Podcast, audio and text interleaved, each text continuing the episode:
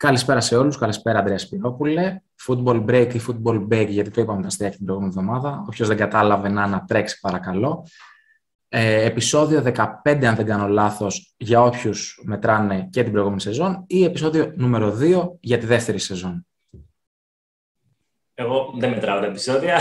Το μόνο που χαρά, πά, πάρα πολύ καλά. Άμα δεν, μετράει, δεν μετράει τα επεισόδια και ένας από τους δύο που την παρουσιάζουν, είμαστε καλυμμένοι νομίζω. Χαίρομαι που ήμουν στο επεισόδιο 14 παρόν που ήταν το προηγούμενο, γιατί είναι αγαπημένος μου αριθμός. Γιώχαν Κρόιφ. Προληπτική, και... μια χαρά. Νέοι άνθρωποι προληπτικοί. Εξαιρετικά, 2021. Καλησπέρα. αριθμός, δεν είμαι παγκοσμιωτικό. Όχι, δεν είμαι καθόλου προληπτικός. Εντάξει, αστείευουμε ούτως ή άλλως. Ε, πάμε κατευθείαν για αγωνιστική δράση, γιατί είχαμε πάρα πολλά πράγματα να συζητήσουμε. Και... Να το πω, να το πω. Να πέσει το σήμα, εγώ θα το πω. Πες να πέσει το σήμα. Ωραία.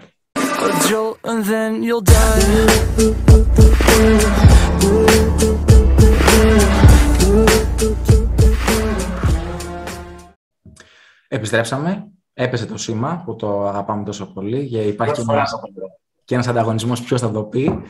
Ε, και ξεκινάμε φουριόζη, ε, Αντρέα, γιατί ήδη από το Σάββατο ούτως ή άλλως που ξεκίνησε η αγωνιστική δράση ε, στα ε, ποδοσφαιρικά γήπεδα της Ευρώπης, είδαμε ματσάρες, δηλαδή αρχίζει γενομένης από την ε, Γερμανία, να το πάμε γραμμικά, να το πάρουμε με τη σειρά χρονικά, ε, είδαμε την Bayern να συντρίβει την Bochum με 7-0.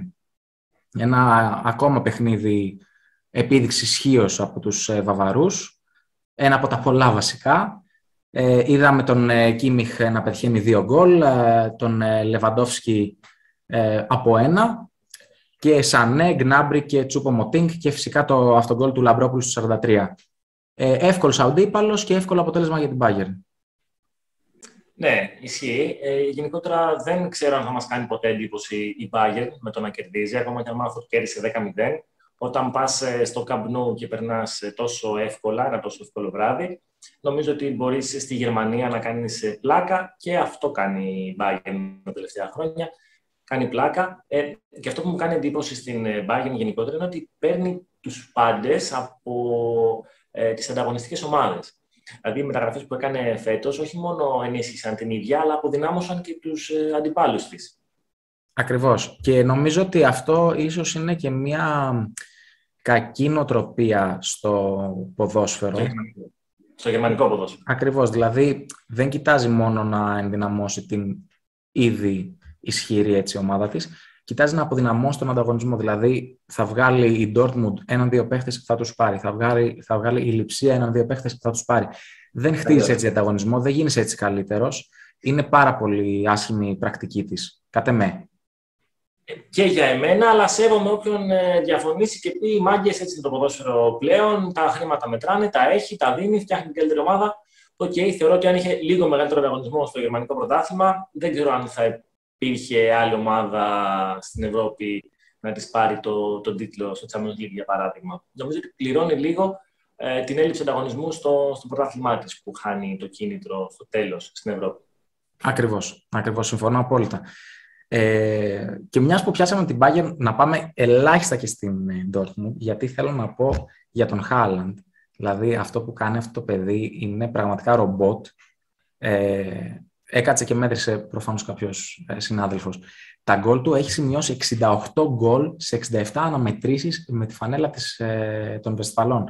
Είναι ένα πρωτοφανές ε, ρεκόρ για οποιονδήποτε ούτως ή άλλως επιθετικό εν ενεργεία. Και όταν κανείς σκεφτεί ότι αυτό το παιδί είναι μόλις 21 ετών, σε πιάνει ένα ρίγος. Δηλαδή λες ασύλληπτα πράγματα. Ασύλληπτα, πραγματικά. Δεν ξέρουμε πού θα φτάσει. Ε, γιατί αυτό που μετράει πλέον για μένα, όταν βλέπεις ποδοσφαιριστές να ξεπετάονται, είναι η διάρκεια. Αυτή που έχει δηλαδή ο Μέση και ο Ρονάλντο και τους κάνει ξεχωριστούς σε σχέση με άλλους αθλητές όπως είναι ο Ροναλντίνιο, για παράδειγμα, ε, που και εγώ τον θαύμαζα και εγώ θεωρώ ότι την μπάλα που έχει παίξει ο Ροναλντίνιο ίσως κατά περι... σε συγκεκριμένη περίοδο να μην την έχει παίξει, για παράδειγμα, ο Μέση και ο Ρονάλντο, αλλά αυτοί οι άνθρωποι είναι τόσα χρόνια στην, στο, στο top 1-2, ε, για να μην τους βάλω καν στη, στη σύγκριση, δεν μ' αρέσει, που έχουν ξεφύγει από, από όλους τους υπόλοιπους. Δεν το συζητάω καν. Αυτό είναι που τους ξεχωρίζει.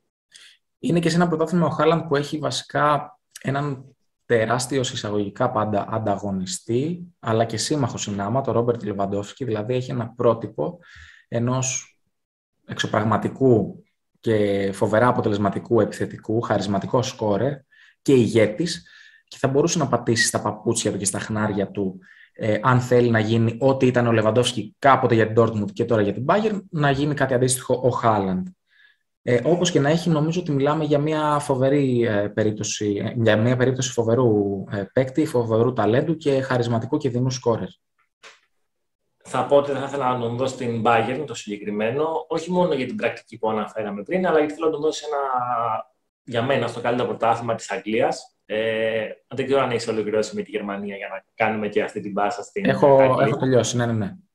Ε, θες να πεις κάτι από βαθμολογίες ή είναι πάρα πολύ νωρίς; Είναι πάρα πολύ νωρίς. Ε, η Bayern προσπέρασε τη Wolfsburg λόγω των γκολ. Είναι και οι δύο πρώτες βέβαια με 13 βαθμούς και ακολουθεί η Dortmund με 12. Ωραία. Για την Αγγλία λοιπόν που κάναμε αυτή την πάσα και θα ήθελα να δω τον Χάλαντ. Ε, είχαμε τις νίκες της Chelsea επί της Tottenham με 0-3. Ε, νομίζω έδειξε ποιο είναι το αφεντικό, να το, να το πω έτσι, και ποια ομάδα πάει πραγματικά για πρωτάθλημα, γιατί και η Tottenham ήταν ψηλά, ψηλά στη βαθμολογία και παραμένει. Αλλά η Chelsea νομίζω έχει το κάτι παραπάνω. Ε, ήθελα να είχα σημειώσει να σε ρωτήσω αν όντως η Chelsea έπαιζε και πέρσι αυτό το 3-4-2-1, έτσι ένα παράξενο σύστημα με τον Tuchel. Δεν το είχα, ε, δεν το είχα ψάξει τόσο πολύ.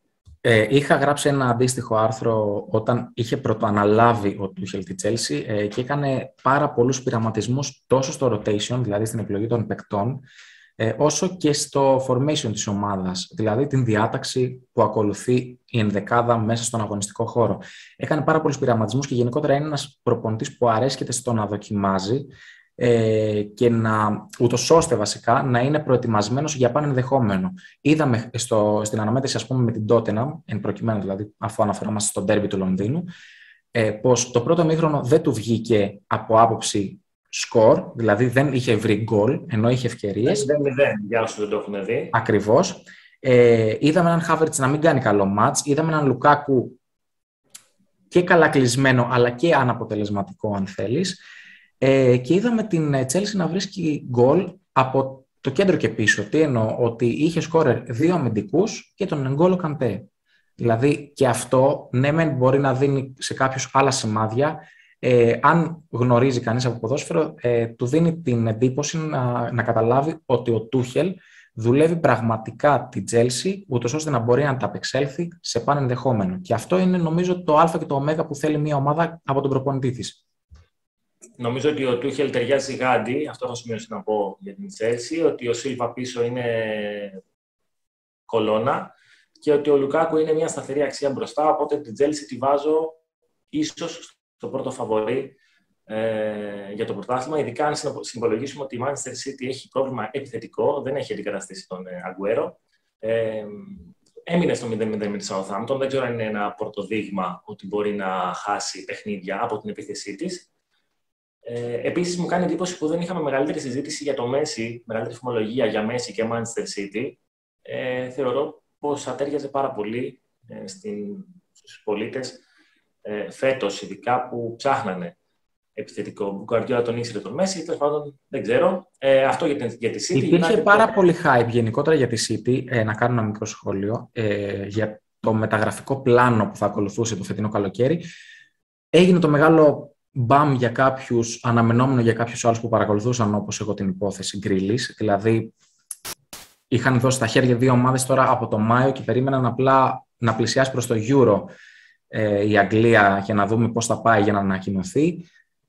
Ε, για κάποιο λόγο τελείωσε και η μεταγραφική, ε, ο μεταγραφικός σχεδιασμός της City, αλλά και ο ενθουσιασμός των οπαδών της για τις μεταγραφές στην απόκτηση του Γκρίλης. Και βλέπουμε ότι από όσο φαίνεται μέχρι στιγμής αυτά τα ε, πέντε πρώτα παιχνίδια που έχει τρεις νίκες, μία ισοπαλία και μία ήττα η City και έχει μείνει αρκετά πίσω, είναι πέμπτη και ισοβαθμή με την έκτη Everton, ότι θα μπορούσε, θα χωρούσε βασικά και κάποιος άλλος παίχτης. Τώρα, αν ήταν ο Μέση ή κάποιος άλλος, δεν γνωρίζουμε. Σίγουρα πάντω.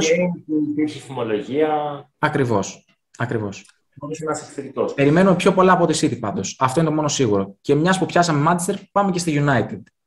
Στη United που πέρασε από την έδρα της West Ham, αυτό που θέλω να πω, έχω σημειώσει, είναι ότι παίζει κυρίαρχο ποδόσφαιρο. Ε, έχει την πρωτοβουλία των κινήσεων, δείχνει ότι θα χτυπηθεί στην κόντρα, αυτό πρέπει να δουλέψει, ε, και στην κούραση. Γιατί κάπου εκεί στην κούραση είναι που δέχτηκε και τον γκολ, επειδή δεν μπορούσε να μετουσιώσει και την υπεροχή της ε, σε, σε περισσότερα τέρματα. Ε, πήγε να χάσει το μάτς στο τέλος, ε, όχι να χάσει το μάτς, να, να έρθει χει το μάτς, αλλά απέκτησε πέναλτι ο Ντεχέα. Ε, μου είπε ένας καλός φίλος που είναι τερματοφύλακα ότι είναι το πρώτο πέναλτι που αποκρούει ο Ντεχέα. Δεν είμαι σίγουρος, δεν το έχω ψάξει, δεν έχω κάνει προσωπική μου έρευνα.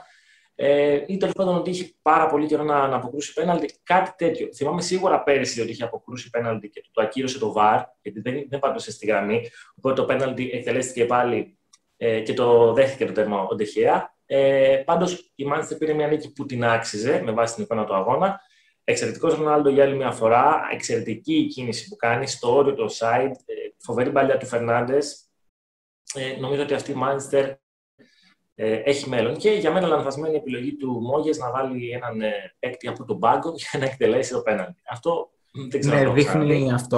θα ήθελα αυτό αν δεν το σχολιάζεις θα το έπιανα εγώ, ότι ήταν μια απόφαση πραγματικά που. Δηλαδή, έχεις μια ευκαιρία, πραγματικά μια ευκαιρία να πάρεις βαθμό σε ένα παιχνίδι, είτε ήταν αντίπαλος ε, η Manchester United που ήταν τώρα, είτε οποιαδήποτε άλλη ομάδα. Δεν κάνεις αυτή την επιλογή. Και ένα μικρό σχόλιο για την United. Φυσικά βλέπουμε πολλούς παίχτες να έχουν αυξήσει κατακόρυφα τις επιδόσεις τους. Ένας από αυτούς είναι ο Ντεχέα και φαίνεται και από ψυχολογικής απόψεως για όσους παρακολουθούν τις συνεντεύξεις αργότερα μετά το τέλος του μάτς. Δηλαδή βλέπουμε έναν άλλον ε, τερματοφύλακα, έναν άλλον άνθρωπο βασικά. Ε, φαίνεται η επίδραση στη ψυχολογία του ε, από τις μεταγραφές και από την καλύτερη εικόνα, αγωνιστική εικόνα της United. Και βλέπουμε και έναν Κριστιανό, όπως είπες, να είναι σε φοβερή φόρμα, σε δαιμονιώδη φόρμα, να αποδίδει τα μέγιστα και να πηγαίνει εξαιρετικά. Ε, όσοι ε, πραγματικά καθίστε να δείτε παιχνίδι της Μάντσεστερ, θα δείτε έναν Ρονάλντο φανταστικό. Ε, χάνει μια ευκαιρία βέβαια ε, που θα έπρεπε να σκοράρει, γιατί ήταν σχεδόν τετατέτ στα πρώτα δευτερόλεπτα του δεύτερου ημιχρόνου. Ε, έχει μια φοβερή, κάνει μια φοβερή κίνηση για να κάνει το 2-0, αν δεν κάνω λάθος, στο πρώτο ημίχρονο. Αποκρούει φανταστικά το τερματοφυλάκα της West Ham, ο οποίος έχει κάνει εξαιρετικό παιχνίδι. Έχει αποκρούσει και ένα άλλο σου του Φερνάνδη που πήγαινε δοκάρι και μέσα, βρίσκει λίγο την μπάλα και πήγε στο δοκάρι. Έχει κάνει γενικότερα πολύ καλή, καλό μάτς τερματοφυλάκα της, αλλιώς θα ήταν μεγαλύτερο το σκορ. Ε, και δεν ξέρω αν θε να κάνεις ένα μικρό σχόλιο για τη Λίβερπουλ για να περάσουμε στην Ισπανία. Για τη Λίβερπουλ θέλω να σταθώ σε ένα δικό μας παιδί, στον ε, Κώστα τον Τζιμίκα. Έκανε φοβερό παιχνίδι, δηλαδή μέχρι και ο Κλόπ για ακόμα μία φορά τον εκθίασε. Ίσως, βασικά όχι ίσως, σίγουρα ε, στην Ελλάδα δεν έχουμε καταλάβει και δεν έχουμε συνειδητοποιήσει ακόμα τι έχει πετύχει όχι μόνο ο Κώστας Τζιμίκας, ο Τζόλης, έτσι, ο Γιαννούλης, παιδιά από ελληνικά γήπεδα που πρωταγωνιστούν στα γήπεδα της, του κορυφαίου πρωταθλήματος από άποψη ανταγωνισμού και από άποψη ποιότητας και επίπεδου ε, στον να κόσμο. Κάτι πάνω ναι, ναι, ναι, ναι, Πέρσι άρχισαν να γελάνε και να λένε εντάξει πήγε της Μίκας, ε, τους κορόιδεψε ο Ολυμπιακός και τους πήρε τα λεφτά από τη Λίβερπουλ. Ε, έχουν όλοι λίγο το παράδειγμα ίσως του Ρέτσου στο μυαλό τους, που δεν ήταν ακριβώς ε, έτσι. Όντως ο Ρέτσος δεν είναι μια μεταγραφή που έπιασε για την ε, Leverkusen.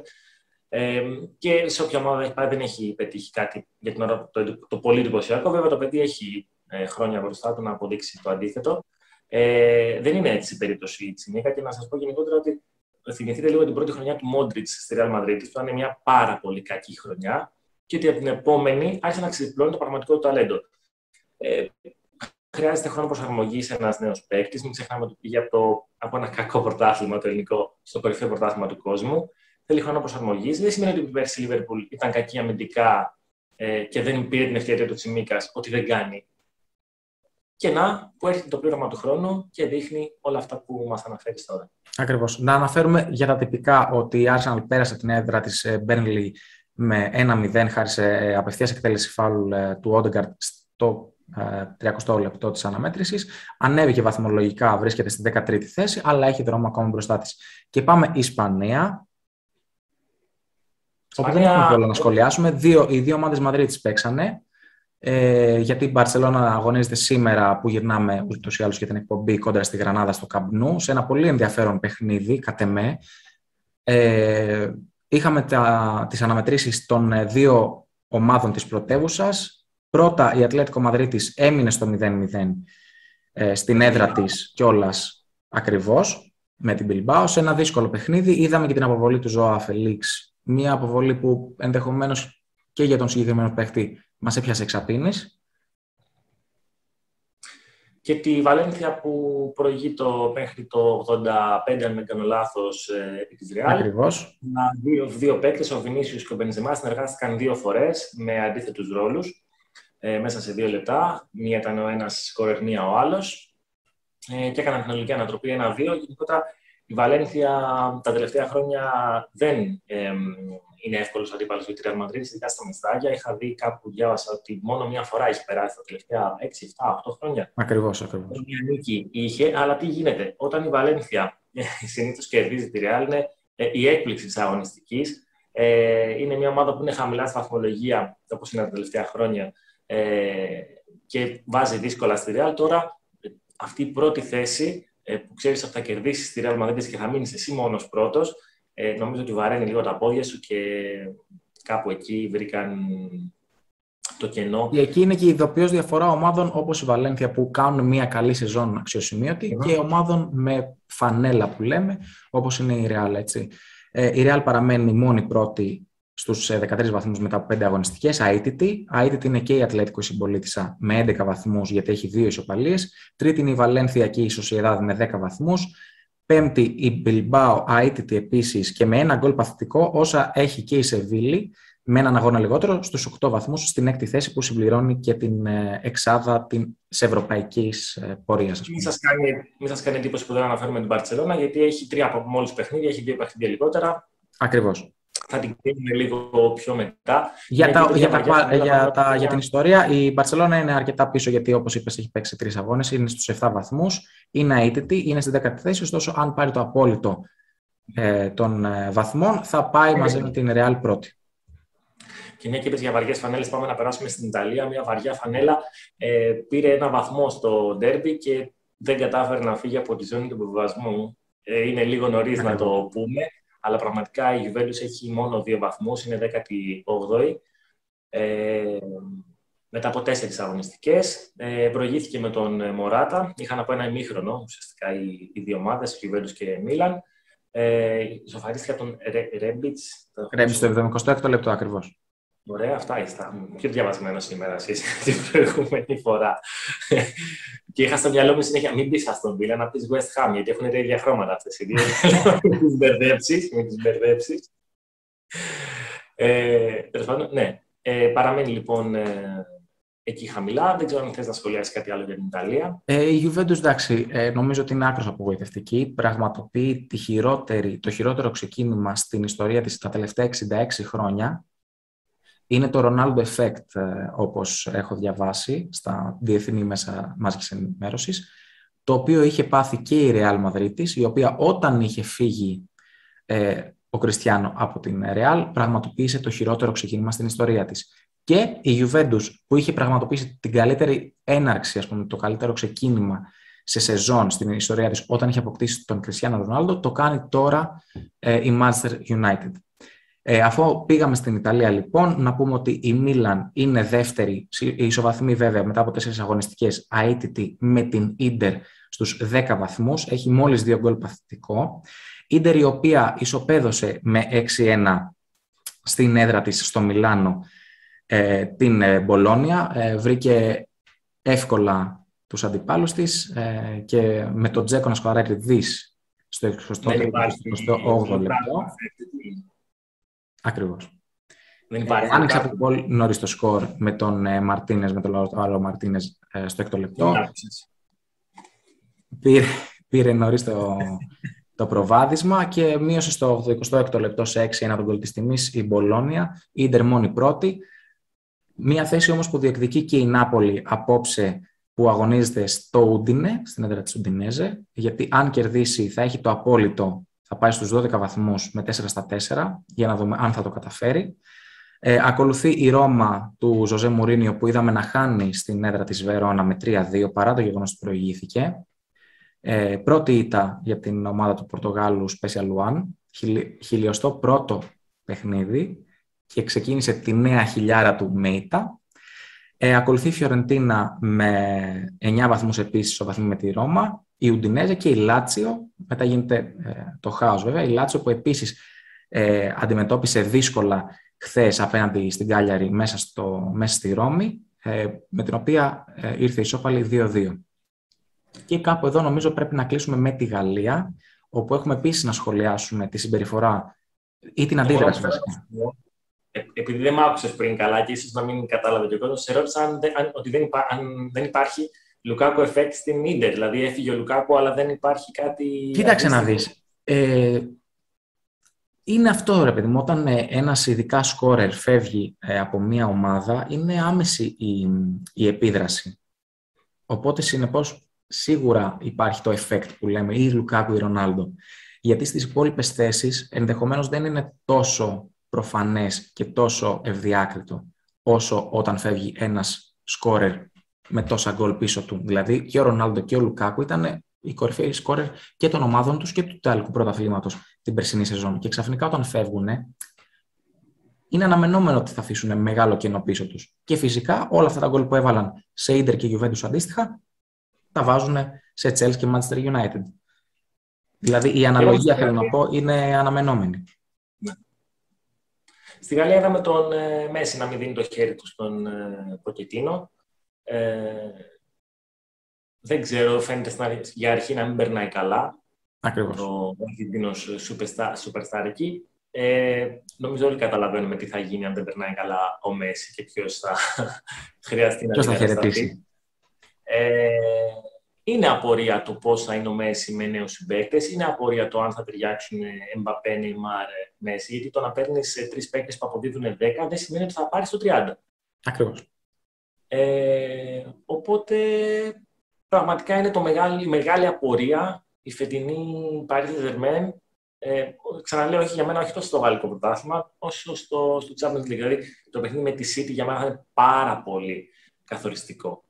Και ίσως παίξει και ο Ποκετίνο τη θέση του στο, στο συγκεκριμένο μάτς. Να πούμε ότι ο Ποκετίνο είπε μετά από το τέλος του αγώνα ή σήμερα το πρωί, αν δεν κάνω λάθος, ότι είναι όλα καλά με το Μέση, δεν υπάρχει κάποιο πρόβλημα. Ε, εντάξει, καταλαβαίνουμε, κατανοούμε γιατί έχουμε δει πάρα πολλά παιχνίδια στη ζωή μας ε, ποδοσφαιρικά, ότι τέτοιες στιγμές θα υπάρξουν, εννοείται, ειδικά μεταξύ βεντετών όπως είναι ο Μέση και του προπονητή τους.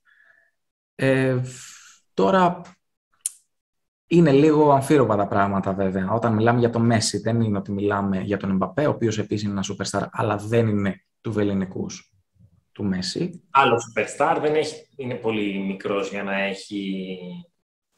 Ακριβώς για να θέλει συγκεκριμένο χειρισμό.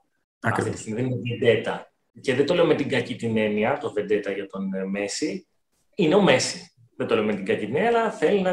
Δεν γίνεται ο Μέση να μην περνάει καλά στην ομάδα που βρίσκεται.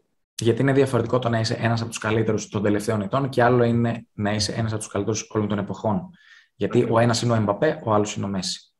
Ε, βέβαια για το μέλλον του Ο Εμπαπέ είναι ακριβώς το ίδιο πράγμα ή κάτι παρόμοιο ή οτιδήποτε και να χρειάζεται και αυτός μια συγκεκριμένη μεταχείριση στην ομάδα που θα, που θα βρίσκεται.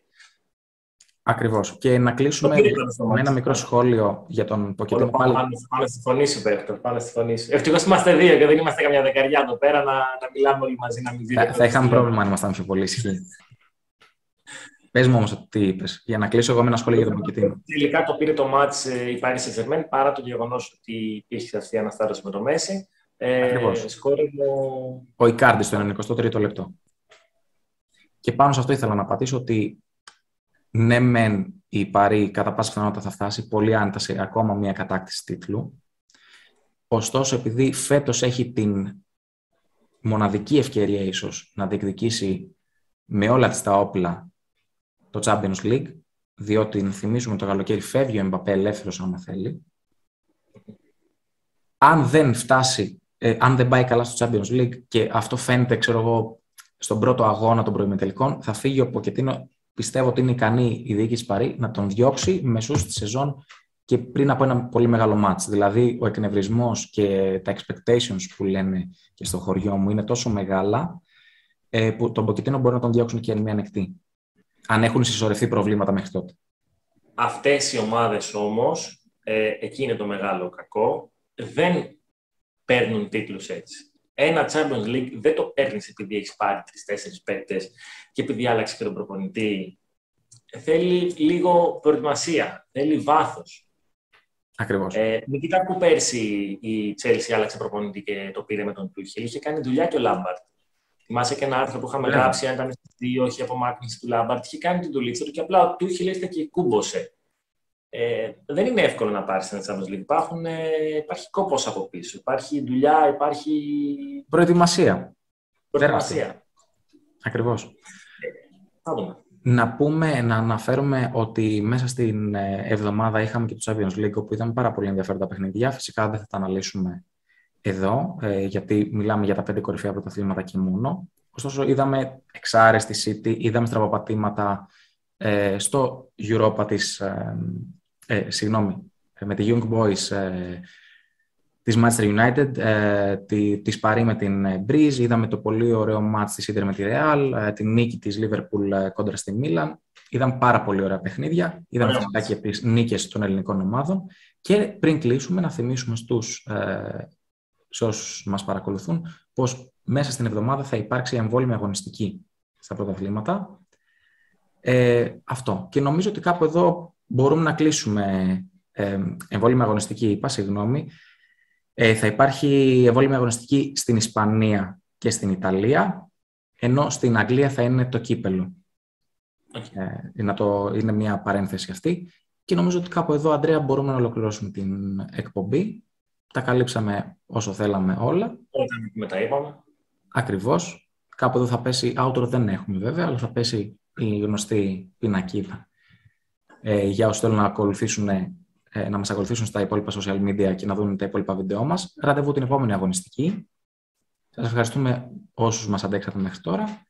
Καλή συνέχεια σε όλους. Και σου, σου δίνω πάσα για να χαιρετήσεις και εσύ και να κλείσουμε.